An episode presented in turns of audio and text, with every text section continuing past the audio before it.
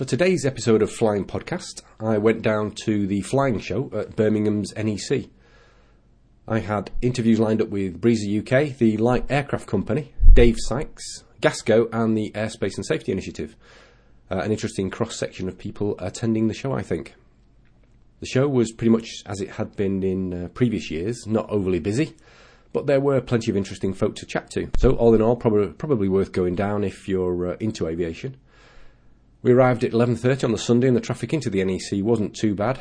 The £10 parking fee is a bit steep if you ask me, but uh, they've got a bit of a monopoly going on down there, so uh, you have to stump up the cash. Anyway, the first interview of the day was with uh, Russ Gordon of Absolute Aviation, who market the Breezer aircraft in the UK. So I'm with uh, Russ Gordon of uh, Breezer. It's Absolute Aviation in the UK, is that correct? It is, yep. Absolute Aviation is our main business, our brokerage, and then Breezer Aircraft UK is a division of. Um, where is the Breezer made? Russ? The Breezer was made uh, in northern Germany, up in Frisia, up in a place called Bredstedt. And it's been there for a while. Uh, it's a small factory, and they've got their own 400 metre strip as well. And what class of aircraft is it? It's not a microlight, is it? No, it's not a microlight. It's uh, an LSA, one of the uh, really one of the emerging categories now. Uh, so it's a 600 kilo max all up weight as opposed to the lower sort of in the 400s with the microlights. So it's uh, yeah, it's it's it's hopefully going to be next year have a restricted type certificate in the class, and then we can start uh, start taking it around flying schools and uh, getting people into it. And just describe basically the aircraft for us. Uh, the aircraft's a low wing, uh, all aluminium um, aircraft. It's made at the factory. All the components are made at the factory, from the, the acrylic canopy right down to the uh, the main gear and everything else. Um, engine obviously is a Rotax 912, 100 horse. Uh, cruise is about 100 knots. Uh, max cruise say 120, and fuel burn at 100 knots is around 17, 18 litres an hour. So it's a a, good little aeroplane for touring, um, and you can take two people, full fuel and a bit of baggage, and still have a bit of spare capacity. So it's it's a genuine kind of fill it up and go places aeroplane. It's really what microlights should be, isn't it? Really. Yeah, I think so. I think I think with the microlights they have their place, and they've certainly got a fantastic following, and it's certainly something uh, we, have looked at. And there is a microlight version of the Breezer in Germany, which is a, a very popular aeroplane. Um, but uh, hopefully we'll be able to start enticing more of the microlight kind of crowd to not necessarily upgrade, but just move a sort of slightly heavier aeroplane and with a bit more serious touring potential. As a, a pilot myself, I'm confused about what an LSA exactly is. It's, a, it's like a European permit to fly, isn't it? it? It is at the moment. What they've done is the LSA is originated in the states, uh, the light sports aircraft category, yeah. where it's uh, it, it, really took off in, in huge numbers and huge volume, and everybody jumped on the bandwagon. And uh, Europe being Europe's been very slow to adopt the adopt the scheme, but has recognised that it's it's a very good way of getting people into aeroplanes. It's a proper Group A aeroplane, but it's the max weight is about half, I guess, of what a lot of the Group A aircraft are. So, um, it's going to take time, and EASA being EASA have taken their time, but uh, they've started issuing the uh, type certificates for all these LSA types now that meet the meet the standards, which ours does, but it's the paperwork that takes all the time, you know. Yeah. So uh, we're hoping by April next year, April May, that we'll have the full c- c- certificate as well. So then uh, they will be able to sort of uh, entice more people into it. Is the LAA involved in any of this certification? No, actually, it's um, the LAA are apart from it, which uh, they never used to be. It, it's strange because the Breezer was available as a kit aeroplane initially. Um, some some years ago, th- there was a few built, uh, quite a few in Germany, especially, was built, you know, as a kit aircraft. But the factory has shied away from that now, um, and uh, it's purely available now as a, as a manufactured aircraft. But no, it's it's going to be under EASA and the CAA as opposed to the LAA. Okay. And how long has it been available in Europe and the UK? The first airplane flew in about 97, 98 actually. It's been around for a, a lot longer than people realise and like I say, about, I think there's 160 plus flying around Germany especially. Uh, it's just never been very well represented outside of its sort of home country. So, um, you know, in terms of volume of aircraft and how long it's been around, it's about 12, 13 years I guess and uh, hopefully we'll, we'll be growing the numbers available. Uh, you said you're hoping to get certification. You, you, think it's suitable for flying schools? Yes, it's one thing it actually does really well. Um, it, it, makes an excellent, very stable platform for, for, for flying schools and for training, and it's a very tough little aeroplane. I mean, it's um, It's got uh, GFR undercarriage, glass fibre reinforced undercarriage, so that's very strong. Um, it's very simple. There's there's nothing really to go wrong with it. And, and in uh, ultralight form, actually, there's a couple of schools in Germany operating some. Uh, a couple have amassed over 7,000 hours between them in one particular school without one single service bulletin being issued against the airframe. So it's it's proven its worth, and it's a very nice aeroplane, an easy, simple to fly aeroplane for students. So it's very good for that. Okay.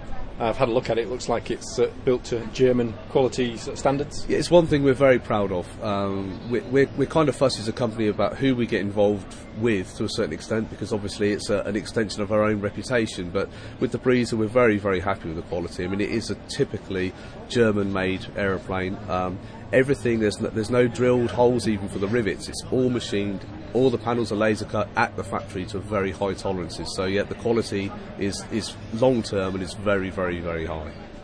How are you guys doing in the recession, sales wise? Um, it has been a slow year for us this year. Really, a lot of it down to weather. Uh, some of it also down to the availability of our own demonstrator due to um, you know the CAA needed to come and air test it, and the weather was never right. When the CAA were available, it wasn't good, or the weather was good, the CAA wasn't available. Uh, and also my own time, my day job, I do something slightly different most of the time. So it's uh, it's it's something that's been a slow this year, but uh, next year we're going to put a lot more uh, of our own kind of proper effort, if you like, into it and uh, we're going to make more of an effort. We're going to definitely increase the presence of the type in the UK because it's it's what GA in the UK needs is all of these, not just the Breezer, but all of these LSA types are what are going to help start rejuvenate a kind of dying GA really. Let's get, yeah. let's get more people into them. You know. Where are you based? Uh, we're actually based at Gloucester. Uh, we share a facility with RGV Aviation there, which is a, a kind of sister company, if you like, of ours. Um, and we've been around since about 2006, 2007 as a company. And uh, yeah, we're we're there to stay. So yeah, come along and have a look. And how much will a breezer set me back? Uh, at today's rate, if you had a basic breezer with you know basic radio and instrumentation and that sort of stuff, it's about eighty-five thousand pounds, including the VAT. One like our demonstrator with autopilot and dynon screens and fuel flow sensors and all the really good stuff on it is about £110,000 including that. So in the new year, with the uh, euro getting stronger and uh, and the uh, the pound getting, or rather the pound getting stronger against the euro, I, I expect that you know these prices are going to look a lot more reasonable as well. So hopefully next year is going to be a big year for everybody. Good, good. Uh, did I see you doing some sort of deal with uh, training, free training if you buy one? Yes, what we're going to do now is uh, we're, we're, very big, and I've al- I, I, always have been. I've been in sales, uh, aircraft sales, for about uh, about 12, 13 years, and, and, I'm very, very keen on people getting the right training for the aeroplane. And uh, so, what we're going to do is we're, we're actually hooking up with a company called the Flying Shack at Gloucester Airport. Um, and those guys, we're, we're going to do a proper course with them, and we're going to find ourselves a decent structure, and we're going to make sure everybody that buys a breezer gets the gets the most out of it. So instead of us just saying thank you very much, here's your keys, enjoy your flying, uh, they'll go off probably for a couple of days. They'll do some strip flying, they'll do some abnormal flying, know, abnormal procedures, and that sort of stuff. Some general handling with these guys. It'll be a lot of fun, and uh, it'll mean they can get the most out of their airplane from day one, as opposed to being left to their own resources, which is, uh, you know, and we want to encourage people to come back for more training and do some more exciting things with the airplane as opposed to just fly around mother-in-law's house and back again, you know. What's the aircraft like to fly compared with, say, a, a microlight? Uh, compared to a microlight, it, it flies a little bit heavier. It flies more like a, a, a Group A aeroplane, if you like. So it's uh, this particular aeroplane, the Breezer, is uh, fairly heavy in roll actually. Um, and not quite so heavy in pitch, so it's got a nice feel to it, and at slower speeds has a very good feel to it. It's very controllable, and it's not sensitive or twitchy, um, and it instills a lot of confidence in the pilots that are flying it because it's a very benign, simple to fly aeroplane. There's nothing that's really going to catch you out. Would you say it's a, a, niche in the market that's been waiting to be filled? As you know, microlights are probably a little bit too restrictive weight-wise, and GA a bit cumbersome. For sure, I think I think really we've been begging out, uh, begging for a long time to fill that hole between a Group A aeroplane and the cost that that involves, and the microlights, which, like you say, maybe are too restricted in weight. You know, you, a lot of microlights, you get a guy and fuel in it, and that's pretty much where you're going to stop. Whereas the Breezer, like I say, is a, is a genuine two-seat, fill it with fuel, put some baggage in, and go somewhere aeroplane. And that's that extra 150 or so kilos has made a massive difference to what you can do with the aeroplane. Does it have a parachute on it, by the way? Uh, yes, the, ours does. It's an option. You don't have to have one. Um, our particular demonstrator does have one. And interestingly, we haven't sold one without a parachute yet. I think, uh, again, this is another a technology that's been brought into into general aviation that, with the option, it's nice to have the option. Put it that way. Okay, that's brilliant. Thanks, Russ. No, you're very welcome. No, anytime. Next stop was the Light Aircraft Company stand. I wanted to talk to them about their current range of aircraft, what they were planning, and the state of the light aviation market in general. Right, I'm with Paul Henry Smith of the Light Aircraft Company, and uh, Paul, you're based in Norfolk, I believe. That's correct. We're based at Little Snoring Airfield in Norfolk, um, and during the war, Little Snoring Airfield was uh, home of 515 uh, Mosquito Squadron, so it's uh, quite fitting that uh, an aircraft company is based there now. Okay, and tell me about the uh, the aircraft that you sell. You sell the Sherwood Ranger in two forms at the moment. Yeah, the Sherwood Ranger is is uh, available currently in two variants, uh, soon to become four. Our current two variants are a 450 kilogram microlight um, and a 450 kilogram Category A aircraft. The different we're often asked, asked the difference between the two, and the difference is, is simply to do with wing loading and stall speed. The, the XP is a clip wing version of the microlight. Okay, and they're all kit made at the moment. Yes, currently we are by the uh, the powers that be only allowed to uh, sell the aircraft in the United Kingdom as either a standard kit or uh, a standard kit with fast build options. So the fast build options probably save about 350, 400 hours on a build, and a basic kit will take about 800 hours to build. Okay, just give us a, a brief run through of the, the aircraft. Well, the, the design is a very simple one. It's a predominantly aluminium tube construction fuselage, uh, which is then covered with fabric. The wings are aluminium tube spar and drag spar, plywood ribs with spruce uh, rib caps, and the whole aircraft, as I said, is fabric covered. So it's a very traditional sort of tiger moth Stampe type build. Uh, the aircraft that you are developing, I believe, is going to be aerobatic capability. Yeah, uh, the two variants that are under underway with uh, development uh, and final approval at the moment. Uh, one is an ST uh, ballistic, which is designed for the German market. Uh, that's a non-aerobatic microlight with a ballistic recovery parachute system. And the XP Aero is an advancement on our standard XP model, the clip wing model, um, but we are uh, modifying it and improving it for single seat aerobatics. Single seat. Yeah, single seat. So it's a dual seat aircraft. So you could uh, put your uh, partner in the front, go fly to an airfield, drop her off to do a bit of shopping uh, or a cup of tea, go out, do a few aerobatics, come back home, fill her up, and take your wife home. Very good. Uh, what's the history of the aircraft design wise? It looks, what, 1930s styling? Yep. Yeah, we fill very much a, a niche market. It's a 1930s styled aircraft.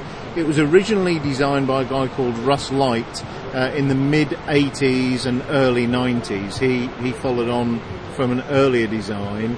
Unfortunately, Russ died in uh, early 2000, and the project sort of fell into uh, almost uh, a form of orphanage. Uh, nobody was looking after it. A few people had had a play with it.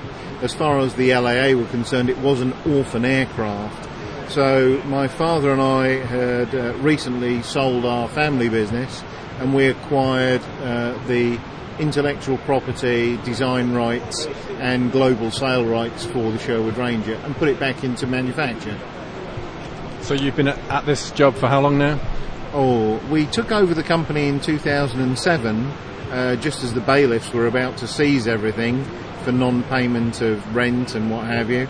Uh, the first two to two and a half years were spent putting the whole project back on an even keel, getting the drawings right, the build manuals right, uh, getting suppliers sourced, jigs, tools, and fixtures made.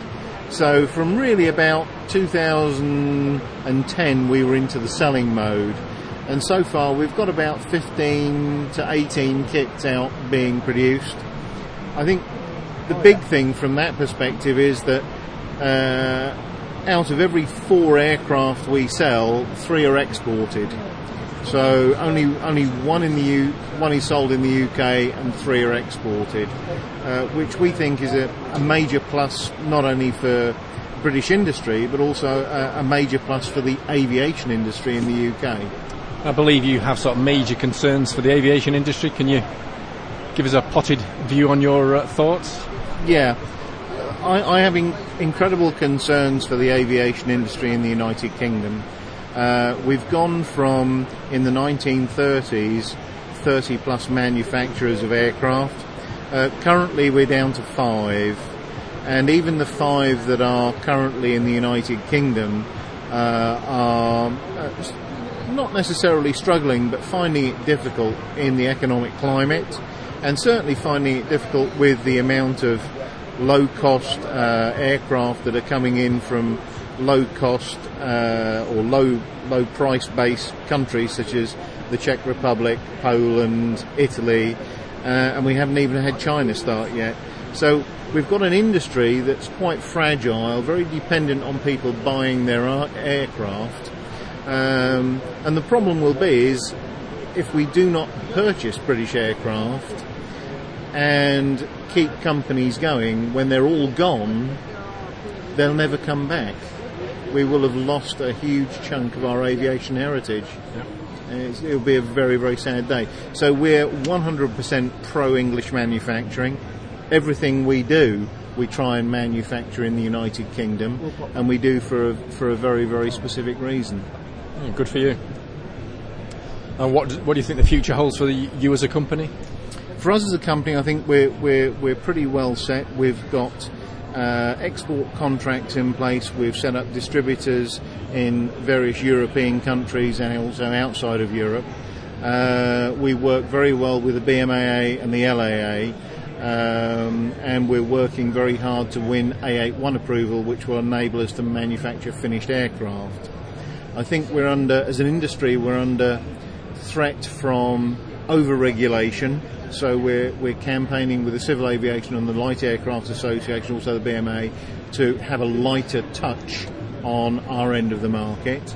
And we're also uh, working actively, as I've said, to, to gain A81 approval to manufacture finished aircraft.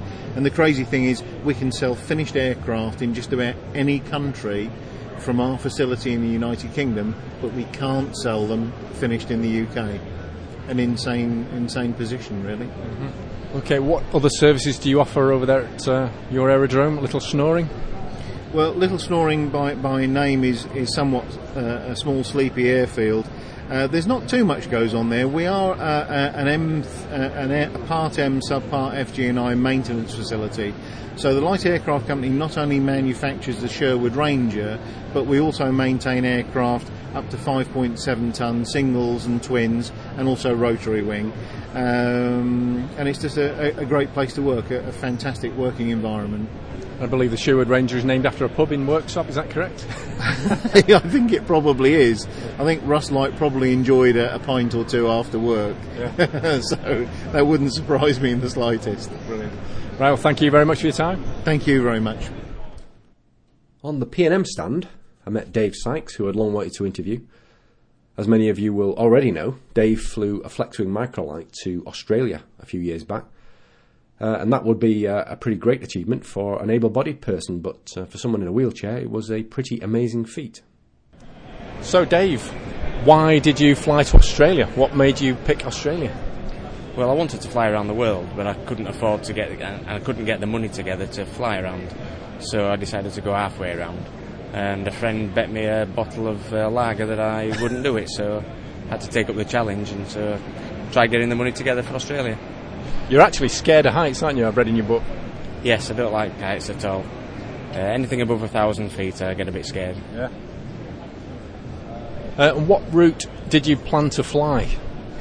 I planned to fly um, the route that I actually took. That was the plan from start to finish. Yeah, I did want to go via uh, from Cyprus straight across to Jordan and then into Saudi, but the Syrians wanted me to go past at 28,000 feet, so that's why I opted to go via Egypt. And you set off from Rufforth near York. Yep, Rufforth at York, Rufforth East, Microlight Centre. Yes. And the route from there down to France. Yep, went from there, from Rufforth straight down to Headcorn in Kent, then over to Abbeville in France, then down to a place called Wannafly. Oh, yeah, I've interviewed them on the podcast before, Dave and Amanda. Yep, correct, Dave and Amanda. Yeah. And then from there to the south of France, a place called Fayence, before going 110 miles over the water to uh, northern Italy, just south or north of Pisa. Before heading off down to um, down the leg of Italy to Sicily and then on to Malta. Yeah. And decided to uh, raise money for charity. Which charity were you raising your money for? Uh, I was raising money for the Yorkshire Air Ambulance because I'd seen a couple of uh, my friends go in it at some point. I'd never been in it, but uh, I thought I'd raise some money for them. Uh, and the aircraft you decided to fly in? I flew in down in a Pegasus Quik 912S engine. Reason being because it's got a small wing and easier hand to handle on the ground with the hand controls. So I take off and land one-handed, it's a lot easier for the steering.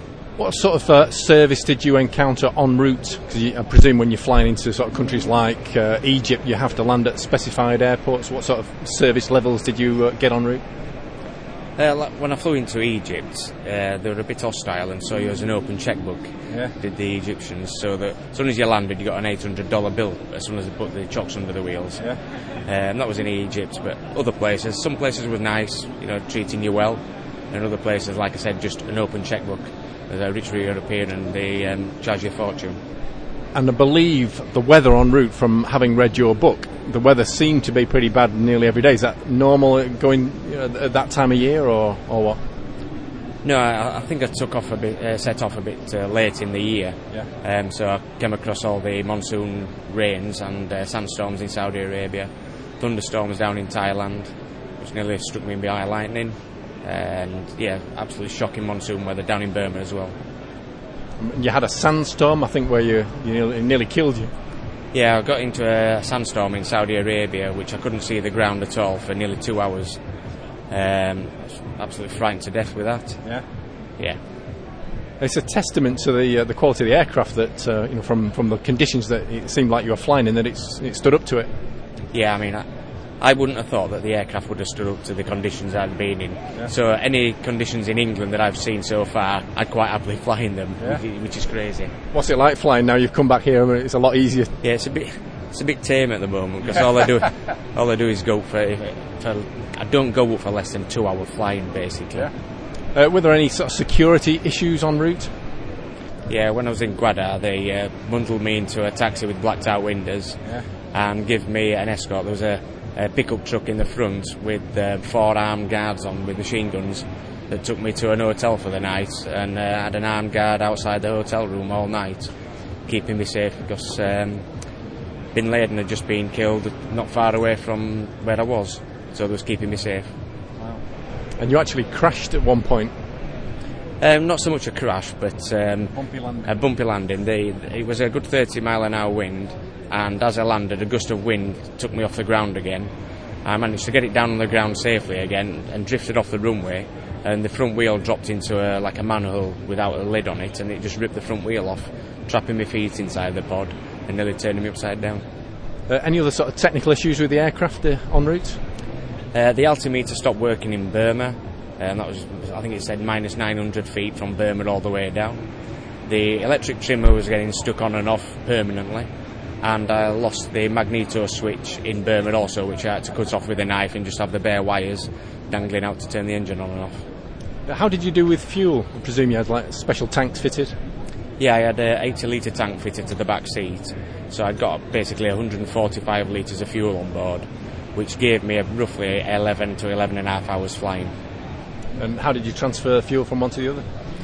I flew for four hours with a stopwatch, and then I had a pipe from the tank in my back seat that went in through the filler cap on the side via a little f- uh, fuel pump.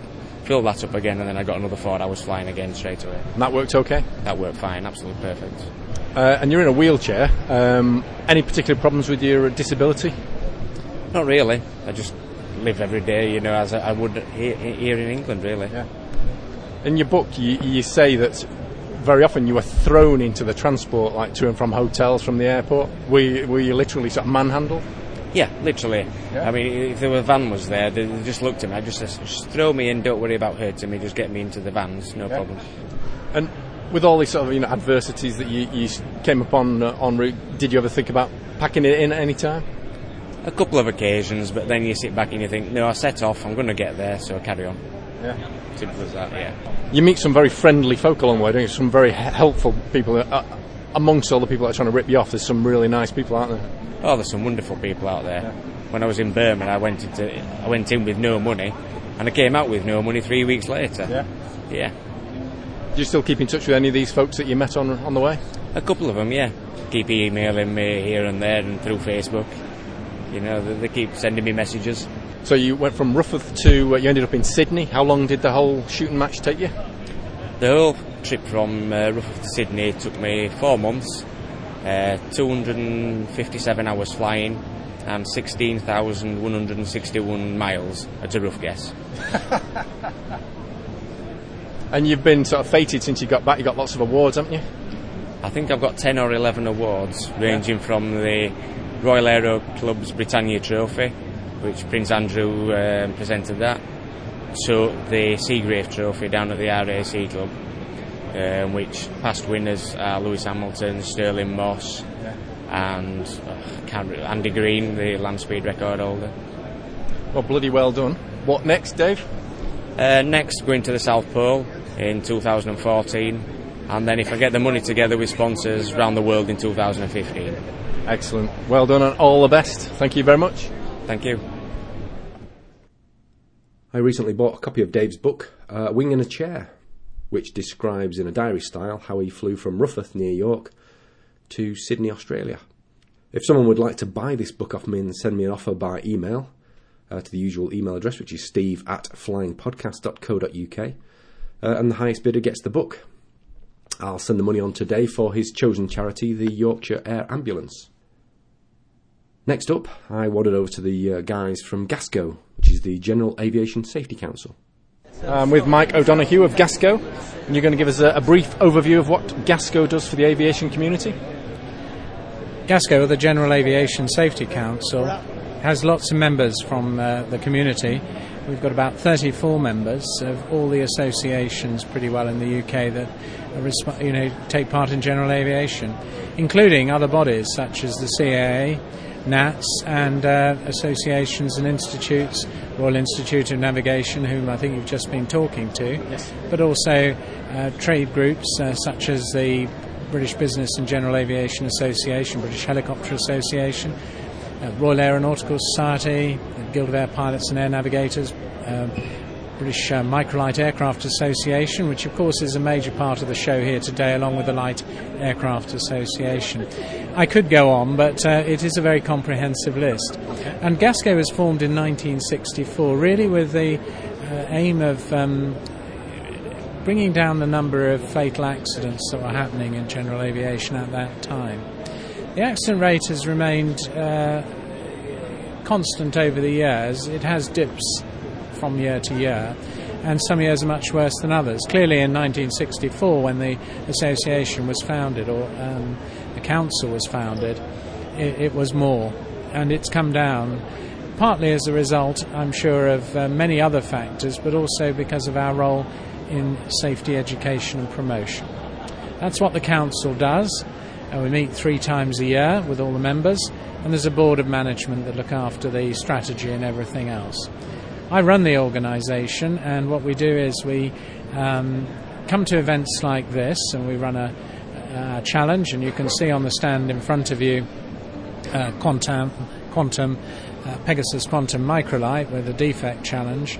That's a lot of fun, but we make a lot of good safety points at the same time. What we're trying to do by that is to uh, engage people and have a chat about safety to promote our own publication of Flight Safety magazine. That's one of the ways we get the message out. When we started in 1964, it was called a Flight Safety Bulletin.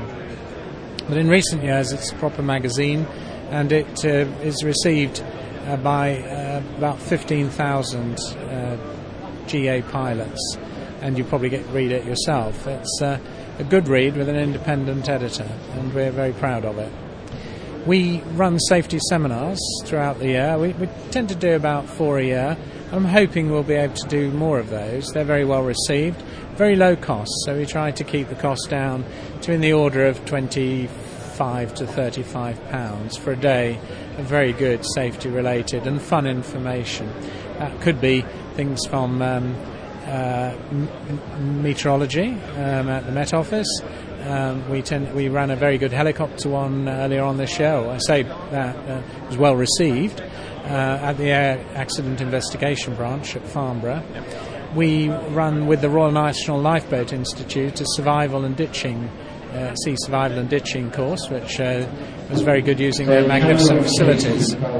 So that's the range of things we do. Now, for the last three years, we've also been running on behalf of the CAA the safety evenings, and this gives us a tremendous reach across the country. We love meeting people, and uh, the, the, evenings are popular and well attended. We've changed the style and emphasis quite a lot, uh, trying to make them as interactive. And if you can make safety as light and fun as possible when you are dealing with really a very serious subject, we find that people absorb the message better. So we try not to scare or frighten or shock or horrify.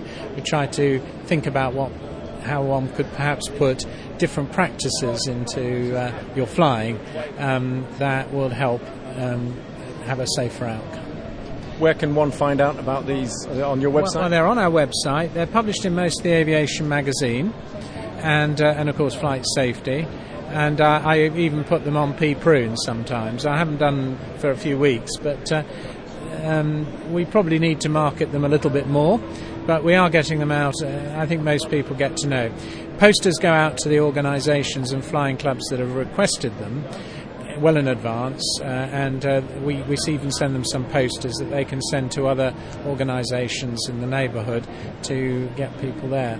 This year we're going to do um, 40, uh, which is a large number, uh, everywhere across the UK, from uh, you know right to the from the Isle of Wight up to Wick, and from Land's End to, um, I think our furthest east is probably uh, Little Snoring. Yeah. so, you know, we, we are getting a, a good coverage. And Northern Ireland, we're going to Enniskillen, and we may be even doing something with our um, uh, uh, cousins, uh, newly formed Cousins General Aviation Safety Council of Ireland. So, uh, that, you know, that's the sort of scope there. Um, we're, we're also looking to you know engage with people through our, reg, uh, our regional safety officers. Uh, one of them, you've probably met um, Richard Head, he's here today, and we, we've got a volunteer team that's building up um, to about half a dozen at the moment. Very experienced people, but very approachable, with um, you know good presentational skills yep. and the opportunity to chat about safety. I think one, one of the things at GASCo is a real key for us is to is to share experience and to take good things from one association, which very often got good practices. For instance, British Gliding Association got a very strong safety culture, as indeed have all the associations, but they've been going for a lot longer than most. And they, for instance, have got some checks and practices that actually apply to everybody. And so we've been telling people about it so that perhaps they can be brought into their form of aviation. And, and we try to do the same from professional aviation where appropriate. And interestingly, our lookout section of our presentation, we were invited to give that to the Royal Navy and the Royal Air Force. So I thought that was quite a, a breakthrough that we should be doing it that way round.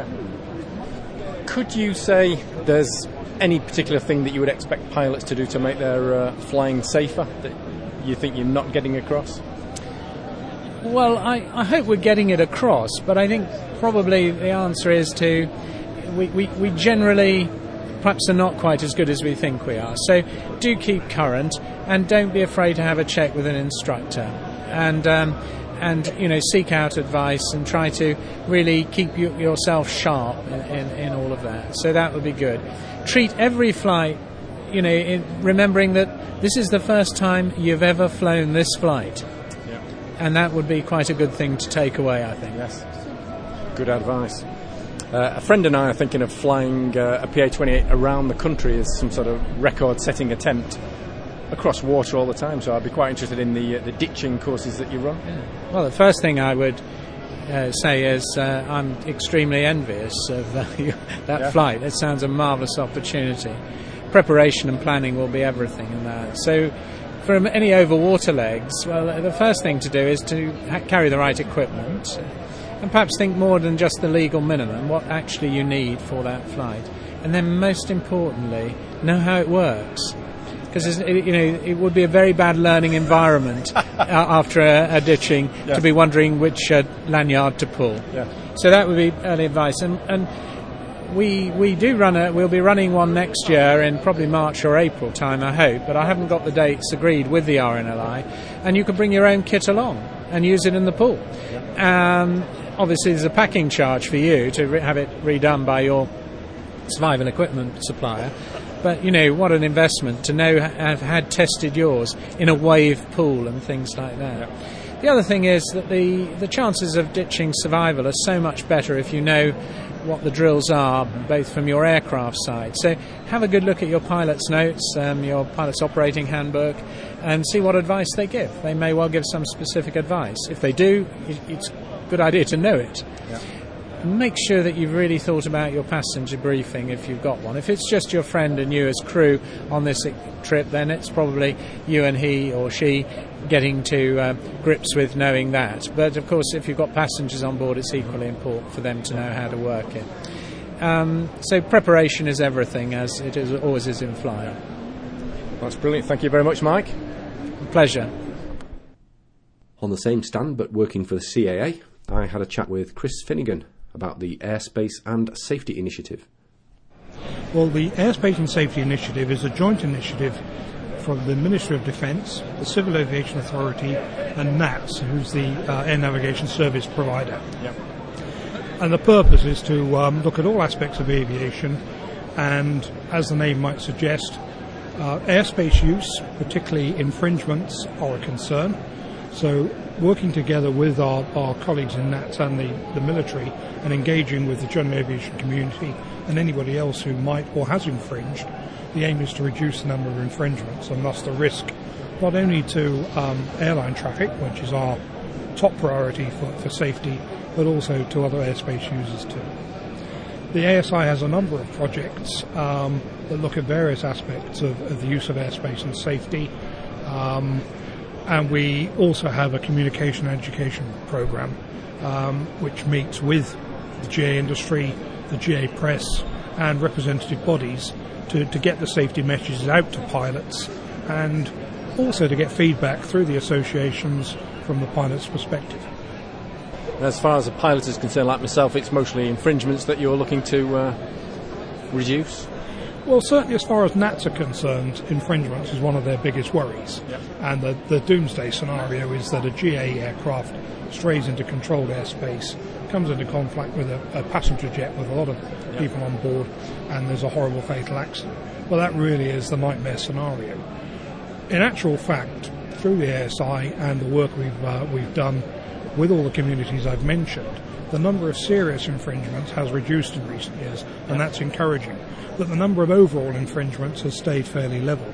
And what we're seeking to do is engage uh, with pilots, get pilots more aware of how they might better plan their flights and execute their flights to avoid infringements, and also to make use of emerging technology. And um, um, some of the initiatives in recent years have been the Aware Box, yep. SkyDemon, things that allow pilots in the cockpit to be aware of exactly where they are in relation to the rest of the airspace and to warn them if they're getting a bit too close.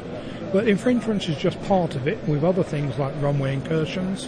Um, airborne conflict is um, one that CA is particularly interested in. We've had a, a, number of collisions in or near the visual circuit in recent years.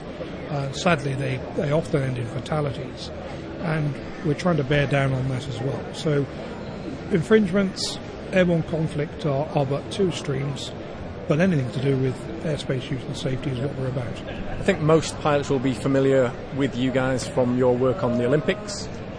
Um, and also, um, when I spoke to the air traffic controllers at Manchester, they said you also organise day trips to towers at uh, controlled airspace, controlled airports like Manchester? Certainly, um, the initiative um, that, has been going for a number of years now, we've tried to revitalise it again this year.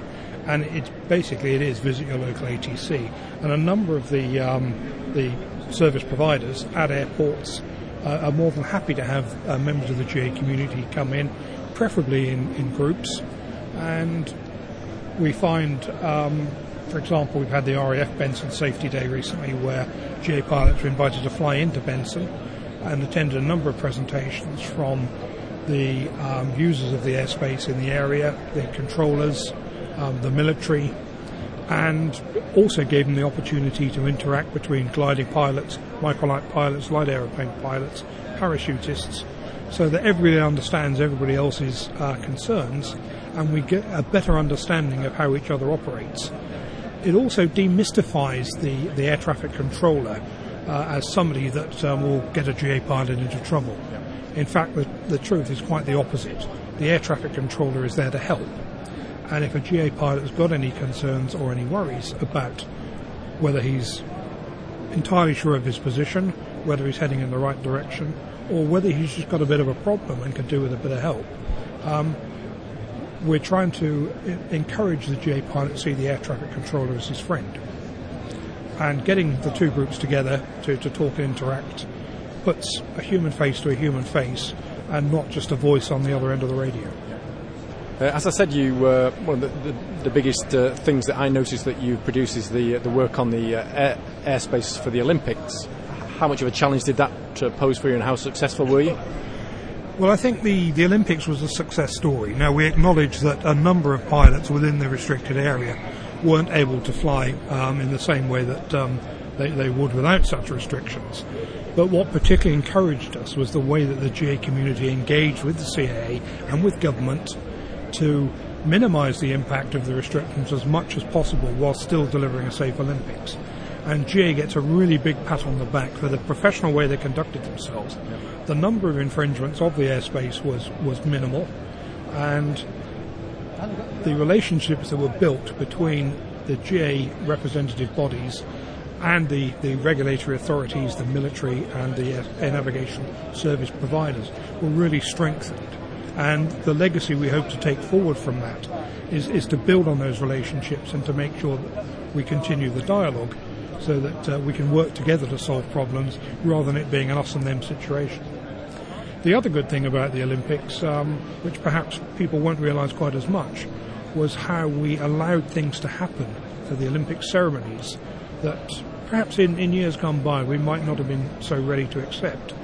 For example, I was invited to a meeting in London um, at LOCOG where a man in a wheelchair um, made a pitch to me saying that he wanted to be able to fly an aeroplane over the Olympic Stadium for the Paralympic opening ceremony after dark, and he wanted flames coming out of the uh, the wingtips. He wanted the whole underside lit up so everybody could see it, and he wanted a disabled pilot to fly the aeroplane.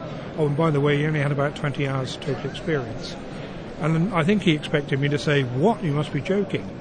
But actually, I was quite inspired by that, and I thought, this is something that I'd like to see too. Yeah. And and our approach was very much a case of, okay, if you can show us how you can do this safely, then we'll do everything we can to facilitate it. And we work very closely with um, with Aerobility, with their engineering company, with our colleagues in Europe, and eventually managed to bring the whole package together. And it was quite a challenge, and a lot of people put a lot of uh, additional time and effort into it.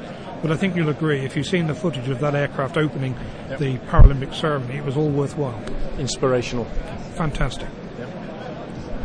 Well, that's brilliant. Thank you very much, Chris. Delighted. Well, a big thanks to all for taking part. As you heard, uh, I'm thinking of flying with uh, Scott Beaver around the country next April. Scott's project is to set a record time for the flight around the UK in aid of a couple of charities, those being the Rainbow Trust and the Make a Wish Foundation. The project is titled Wings for Wishes. Uh, if anyone would like to sponsor Scott, or just donate some money to his uh, chosen charities, uh, or keep track of his progress, then please visit the webpage. Details are on the Flying Podcast website at www.flyingpodcast.co.uk. Okay, well, that's it for another episode. Keep the emails coming into the usual address, steve at flyingpodcast.co.uk. Thanks for listening. I look forward to speaking to you all again soon.